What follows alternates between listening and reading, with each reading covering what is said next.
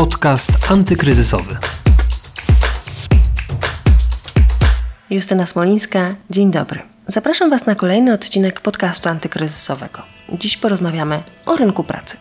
Stopniowe odmrażanie gospodarki i zniesienie większości obostrzeń związanych z pandemią COVID-19 spowodowały, że już nieco mniej obawiamy się utraty zatrudnienia. Nadal jednak niepewność jest spora. Największe obawy o swoje miejsce pracy, co wydaje się logiczne, mieliśmy na początku marca wraz z wybuchem pandemii. Teraz jest nieco lepiej.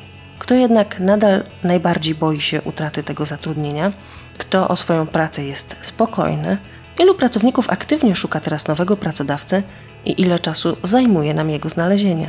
No i co nas najbardziej motywuje do zmiany? Czy chodzi tylko o pieniądze? O tym wszystkim opowie nam Mateusz Żydek, rzecznik prasowy Randstad Polska. Posłuchajcie. W ostatnim czasie w ogóle mieliśmy na rynku pracy taką sytuację, w której te obawy były raczej niewielkie o utratę zatrudnienia i wszelkie sygnały z tego rynku pracy wskazywały na to, że nie ma się czego bać, a nawet jeśli ta utrata pracy, utrata zatrudnienia nastąpi, to wciąż są dostępne oferty. No i faktycznie COVID-19 zmienił tę sytuację radykalnie. Nie mieliśmy nigdy w historii, ponad dziesięcioletniej historii badań, które prowadzimy na polskim rynku pracy, sytuacji, w której te obawy byłyby aż tak ogromne. Skokowy wzrost tych obaw mieliśmy na początku marca, kiedy prowadziliśmy nasze pierwsze badanie po ogłoszeniu epidemii w Polsce i później nieco te obawy słabły. W ostatnim czasie widzimy, że można powiedzieć o pewnym zwrocie w tendencji i miejmy nadzieję, że on się utrzyma, bo to bardzo istotne dla polskiego rynku pracy. Nadal jednak te obawy są dość wysokie i przytaczając konkretne dane, mówimy tutaj o 16% respondentów, którzy mówią, że mają takie ogromne obawy o swoje miejsce pracy, o swoje aktualne zatrudnienie. 22% respondentów mówi o obawach E, umiarkowanych, to znaczy nie ma takich e, przesłanek za tym, żeby mieli w najbliższym czasie stracić pracę, ale po prostu się tego zwyczajnie boją. Oczywiście mówimy tutaj o pewnych emocjach związanych z rynkiem pracy i myślę, że też w pewnej części ten wpływ na ten skok wiosną miał przede wszystkim lockdown w części branży i trudno się zresztą dziwić, bo sygnały były bardzo niepokojące. Dziś już widzimy, że czerwcowe badanie zostało zrealizowane w momencie, kiedy mieliśmy rozmrażanie gospodarki, a więc te obawy nieco spadały. Nikt jeszcze nie odwołał i pewnie jeszcze długo nie odwoła tego stanu alarmowego w polskiej gospodarce, e, natomiast e, chyba taka praktyka codziennego dnia pokazuje, że i jest więcej ofert pracy i pracodawcy też na szczęście rzadko sięgali po takie mechanizmy ostateczne w postaci zwolnień grupowych. Panie Mateuszu, czy możemy mówić o tym, że rzeczywiście mamy do czynienia już z rynkiem pracodawcy, a nie pracownika, bo przez e, kilka ostatnich lat w Polsce był jednak rynek pracownika. To pracownik wybierał tak naprawdę, u kogo chce pracować. Czy teraz ta tendencja się odwróciła? Ja bym pewnie był ostrożny w mówieniu o rynku pracodawcy, ponieważ to wszystko zależy od tego, jak będziemy ten rynek definiować. Ja nie jestem pewien, czy sytuacja, w której znaleźli się pracodawcy, jest sytuacją korzystną dla pracodawców, bo to nie jest tak, że oni chcą na tym rynku rozpychać się łokciami i dobrze się czuć. Oni też źle się czują z zupełnie innych pewnie przyczyn, przede wszystkim spoglądając na budżety swoich przedsiębiorstw e, i chcieliby móc oferować jak najwięcej miejsc pracy. I to też jest dla nich niekorzystna sytuacja. Natomiast Natomiast faktycznie mamy do czynienia z pewnym odwróceniem trendu i z sytuacją także niekorzystną dla pracowników. Wystarczy wspomnieć, że jeśli chodzi o obawy, te największe obawy mają w ogóle najmłodsi pracownicy. A dlaczego? Dlatego, że dla nich sytuacja, w której się znaleźli, jest sytuacją, której w ogóle nie znają z doświadczeń życiowych. Bo o ile jeszcze moje pokolenie pamięta lata 90. i sytuację wówczas na rynku pracy bardzo niekorzystną dla pracowników, taką, która często sprzyjała pewnym nierównościom na tym rynku i takiej dominującej pozycji pracodawców, o tyle młode pokolenie, które w tej chwili jest na rynku pracy, to są te osoby, które zupełnie nie mają takich doświadczeń. Oni wchodzili na ten rynek w sytuacji, w której dostępność pracy była wręcz powszechna i e, pracodawcy bardzo mocno zabiegali i walczyli o pozyskanie każdego talentu. I to właśnie pokazuje, skąd się biorą te obawy. To też pokazuje taką bardzo specyficzną sytuację, w której znaleźli się polscy pracownicy obecnie. Ja myślę, że e, proszę sobie wyobrazić, że część z tego młodego pokolenia nawet nie wie do końca, jak się zachować w sytuacji, gdyby utracili pracę, utracili zatrudnienie. Wielokrotnie spotkałem się z takimi pytaniami, czy w tej sytuacji w ogóle mogą zarejestrować się w Urzędzie Pracy, czy mogą sięgnąć po zasiłek dla bezrobotnych, od czego to wszystko e, zależy, w ogóle w jaki sposób mają się zarejestrować, czy od rejestracji zależy to, czy otrzymają ubezpieczenie zdrowotne, czy w ogóle mają opiekę zdrowotną, czy nie. Więc takie pytania, takie obawy się pojawiają. Trudno się dziwić właśnie tym wynikom tego badania, szczególnie wysokim wśród najmłodszych pracowników. Jak e, ja zaczynałam pracę, to poziom bezrobocia w Polsce był na poziomie kilkunastu procent, więc rzeczywiście młode pokolenie może tego nie pamiętać. Ale kto jeszcze w takim razie najbardziej boi się utraty pracy? Bo wspomniał Pan o tych e, najmłodszych pracownikach. A co z resztą? To znaczy, mieszkańcy których województw boją się najbardziej, od czego to zależy?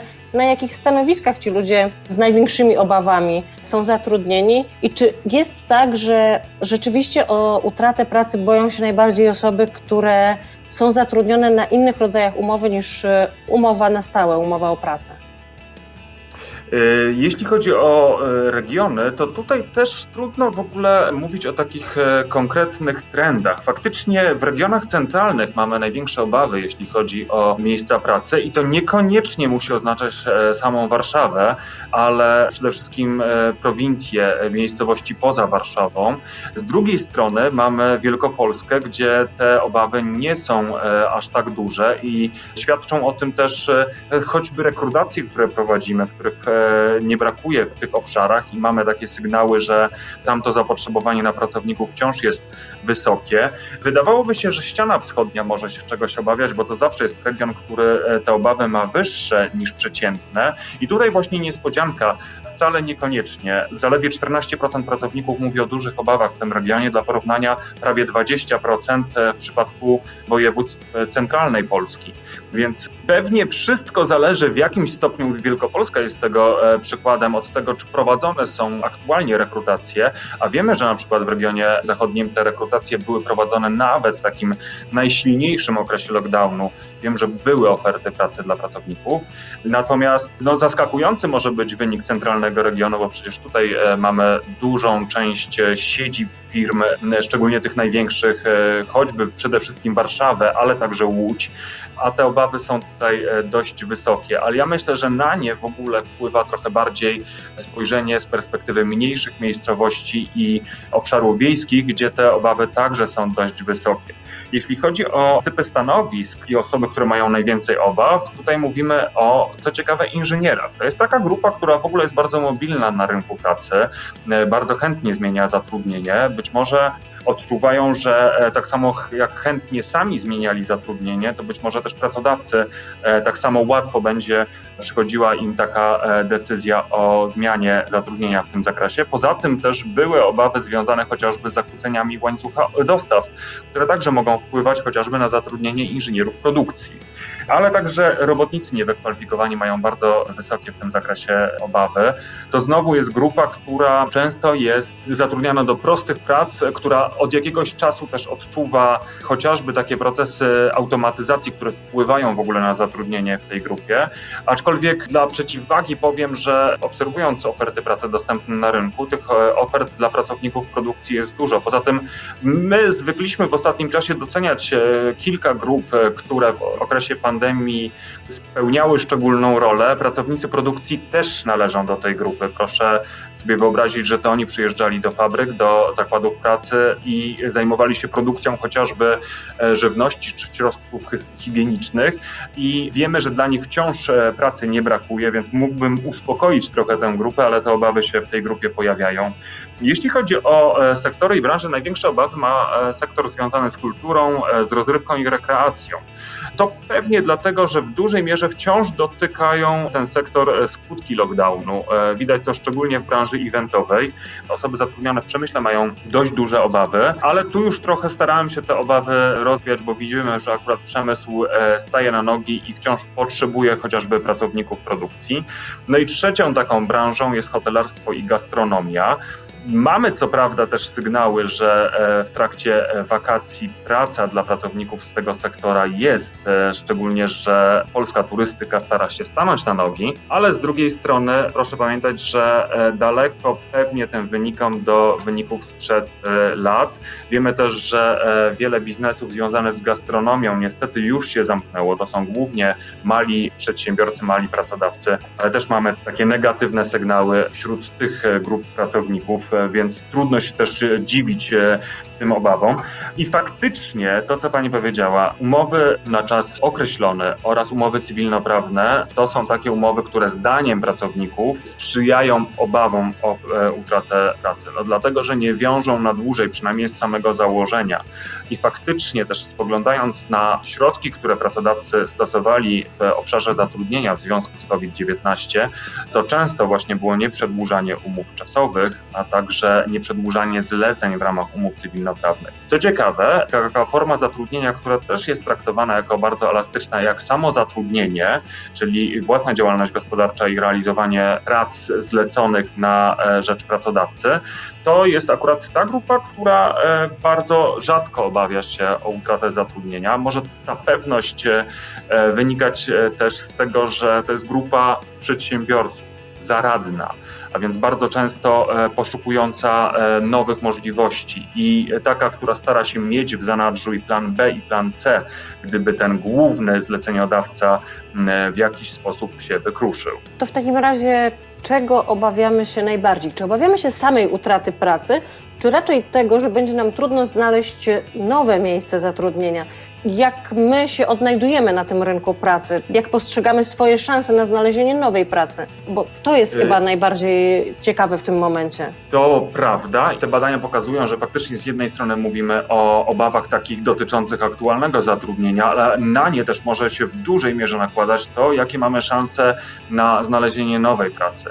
I te szanse, y, no, możemy znowu powiedzieć o takich skokowych zmianach w wynikach naszego badania, bo proszę sobie wyobrazić, że jeszcze na początku roku blisko 90% uczestników naszych badań mówiło, że bez problemu jest w stanie w ciągu pół roku znaleźć nową pracę, jeśli straciłoby dotychczasową, co jest e, wynikiem rekordowym i z takimi rekordami w zasadzie mierzyliśmy się od e, kilku lat. I dla porównania, 75% e, po wybuchu pandemii mówi w ten sam sposób. Widzimy skokową zmianę i znowu wyniki, których nie notowaliśmy w historii.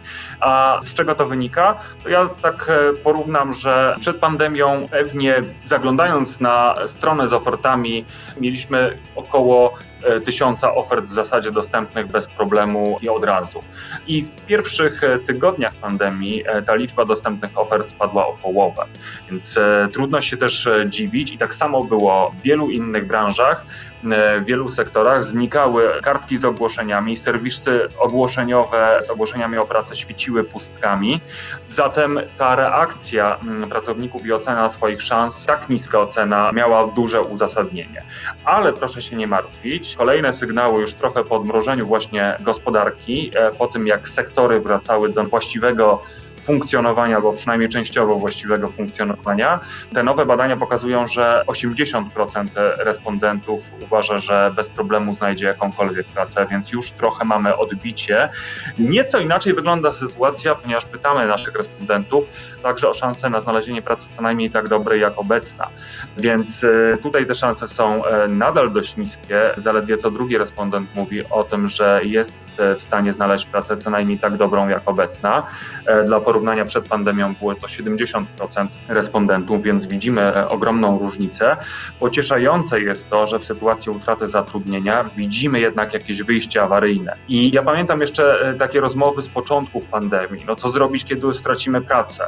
No nie można niestety siąść z założonymi rękami i czekać tym razem na ofertę e, jak najlepszą, z jak najlepszą propozycją, zarówno od strony wynagrodzenia, jak i od strony benefitów, jakichś dodatkowych świadczeń który pracodawca e, szykuje. W takiej sytuacji trzeba się zmobilizować i czasami trzeba przyjąć pracę taką na przeczekanie, nazwijmy to. I to jest dobra strategia, która może pomóc. Większość dorosłych ma pewne zobowiązania od e, tych najprostszych rachunków e, za prąd poprzez kredyty mieszkaniowe czy różne kredyty konsumpcyjne. No i w takiej sytuacji oczywiście pewnym rozwiązaniem, przynajmniej czasowym, jest przyjęcie tymczasowego zatrudnienia. Do tych e, oczekiwań pracowników i do tych benefitów to przejdziemy za chwilę. Ja jeszcze tylko chciałabym się dopytać o to, jak długo teraz w takim razie szukamy pracy, bo mówi Pan, że o znalezienie jakiejkolwiek pracy boimy się mniej. Może trudniej będzie nam znaleźć pracę równie dobrą czy lepszą niż mamy teraz. No ale w takim razie, ile w ogóle czasu szukamy pracy?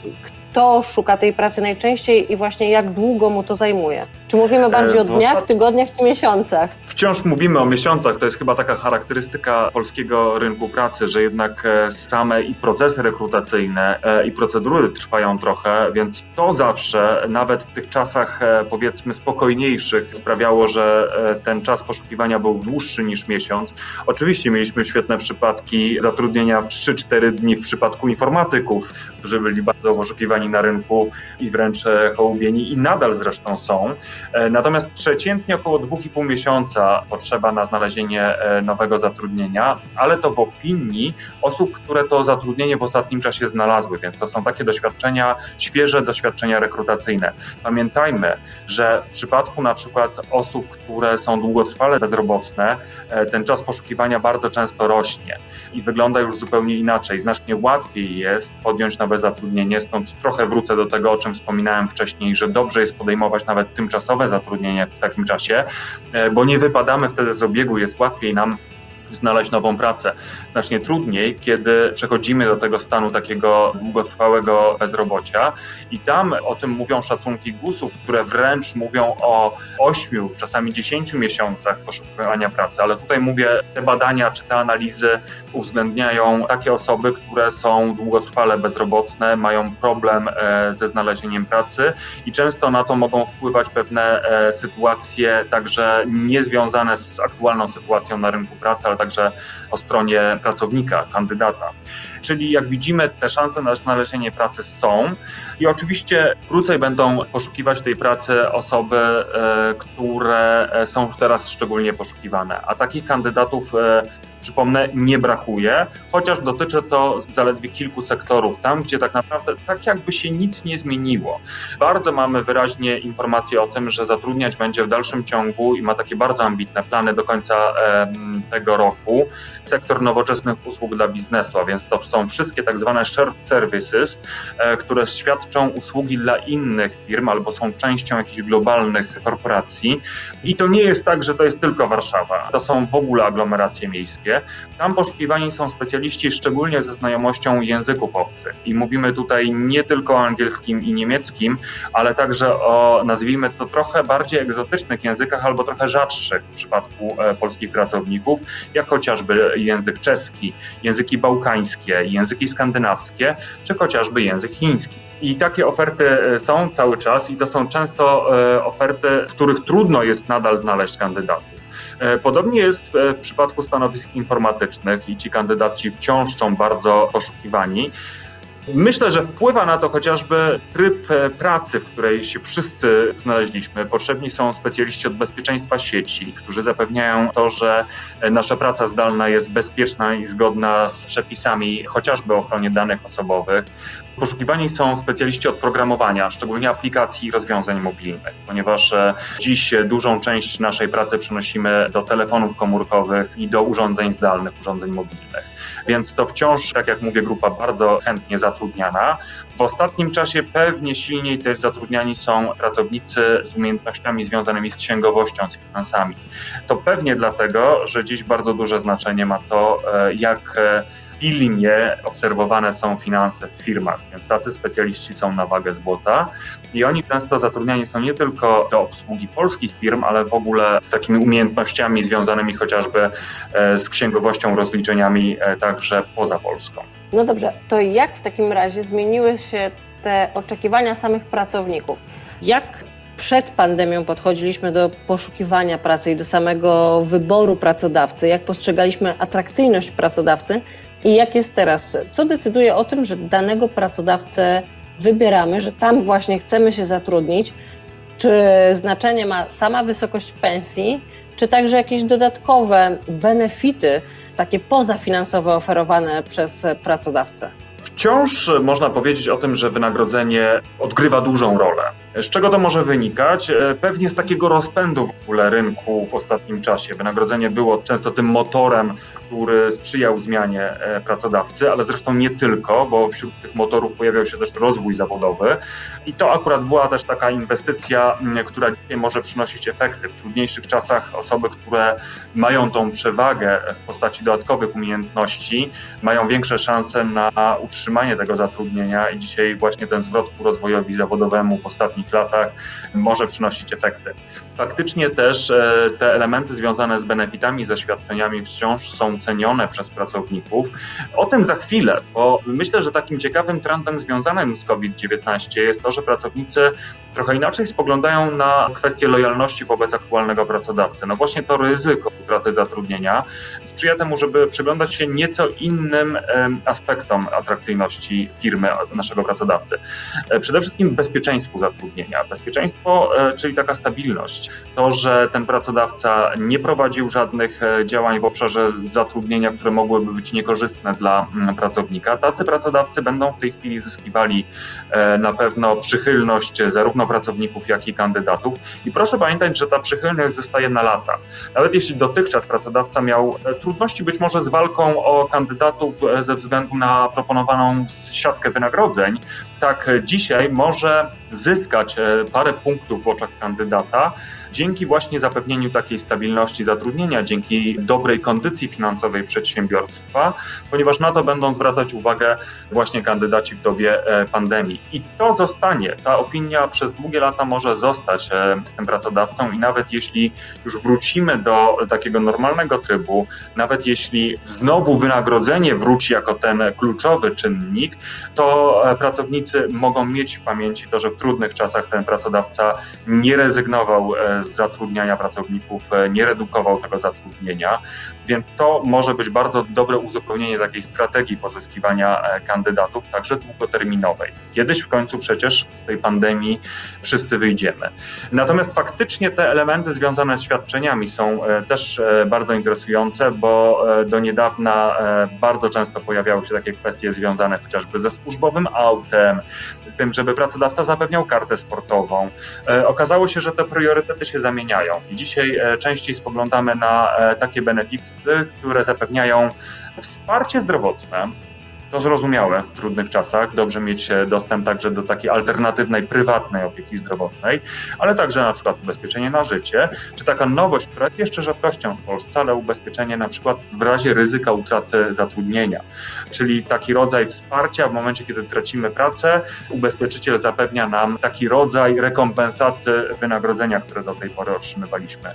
Więc te wszystkie elementy stają się bardziej istotne i co ciekawsze, na znaczeniu zyskuje służbowy sprzęt, e, chociażby dlatego, że coraz częściej musimy z niego korzystać pracując z domu. Dziękuję bardzo Panie Mateuszu za rozmowę. Naszym gościem był Mateusz Żydek, Rzecznik Prasowy Randstad Polska. Bardzo dziękuję. Ja również bardzo dziękuję. W dzisiejszym odcinku podcastu to już wszystko. Już dziś zapraszam Was do wysłuchania kolejnych rozmów. A wszystkie odcinki znajdziecie na pb.pl ukośnik antykryzysowy i w aplikacjach podcastowych. Justyna Smolińska. Do usłyszenia. Podcast antykryzysowy.